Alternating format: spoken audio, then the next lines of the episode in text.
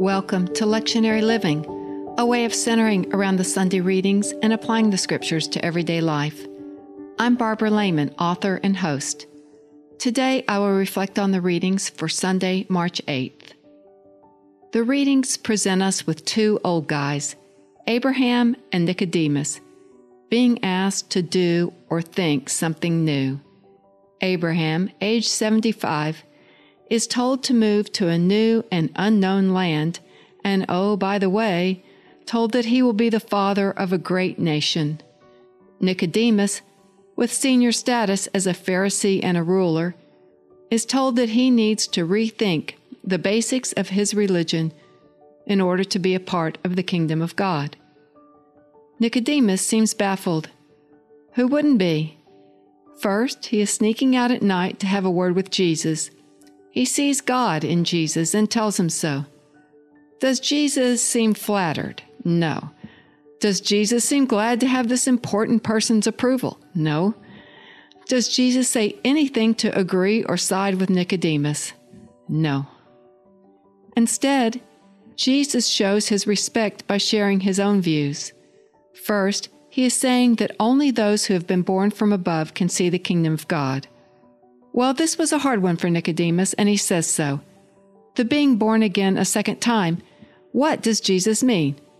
Going back into our mother's wombs? Jesus insists that it's so, with a description of being born by water and the Spirit. The Spirit blowing wherever it wanted to go was a completely new way of thinking for Nicodemus, who, as a Pharisee, would think of the Spirit as guaranteed for Abraham's descendants his people, his group. Jesus was telling him something different that entrance to the kingdom of God is not automatic, that something else is involved besides being part of a group. Something happens to human beings in our group identities. Somehow, we feel safer within a group. The group becomes a way of managing anxiety.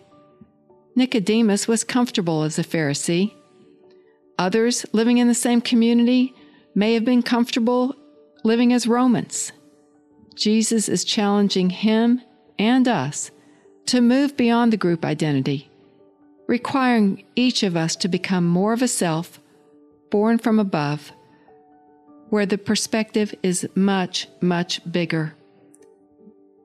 The tendency to prefer our own kind, our own tribe, is natural across many species not only humans, but fish, wolves, ants, and honeybees.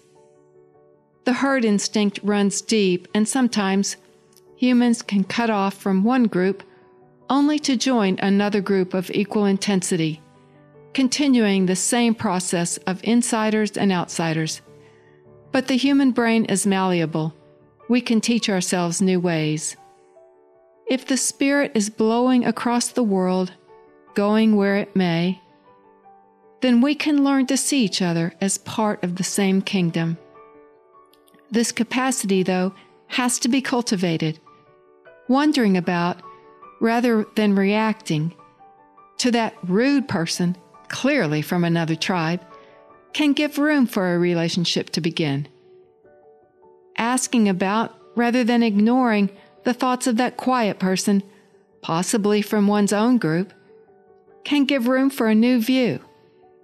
In both cases, not only is the wisdom of the group increased, but also the individual capacity to relate to different people grows. These everyday opportunities matter.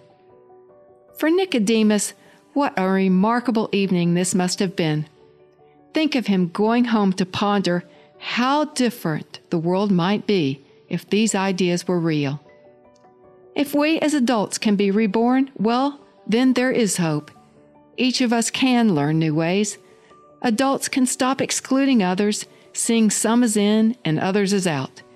Humans can take the energy now spent on excluding others and use it instead to connect. The chance to be born from above is given continually in a thousand daily opportunities to get to know others while being true to one's own deepest thoughts and principles. I will close here with some questions for reflection this week. These questions help me to center myself what I'm trying to do with my life. I hope you will find them useful also.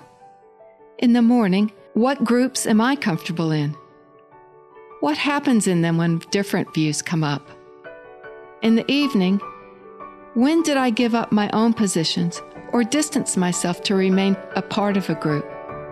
What changes when I have the perspective of being born from above? Wishing you peace this week.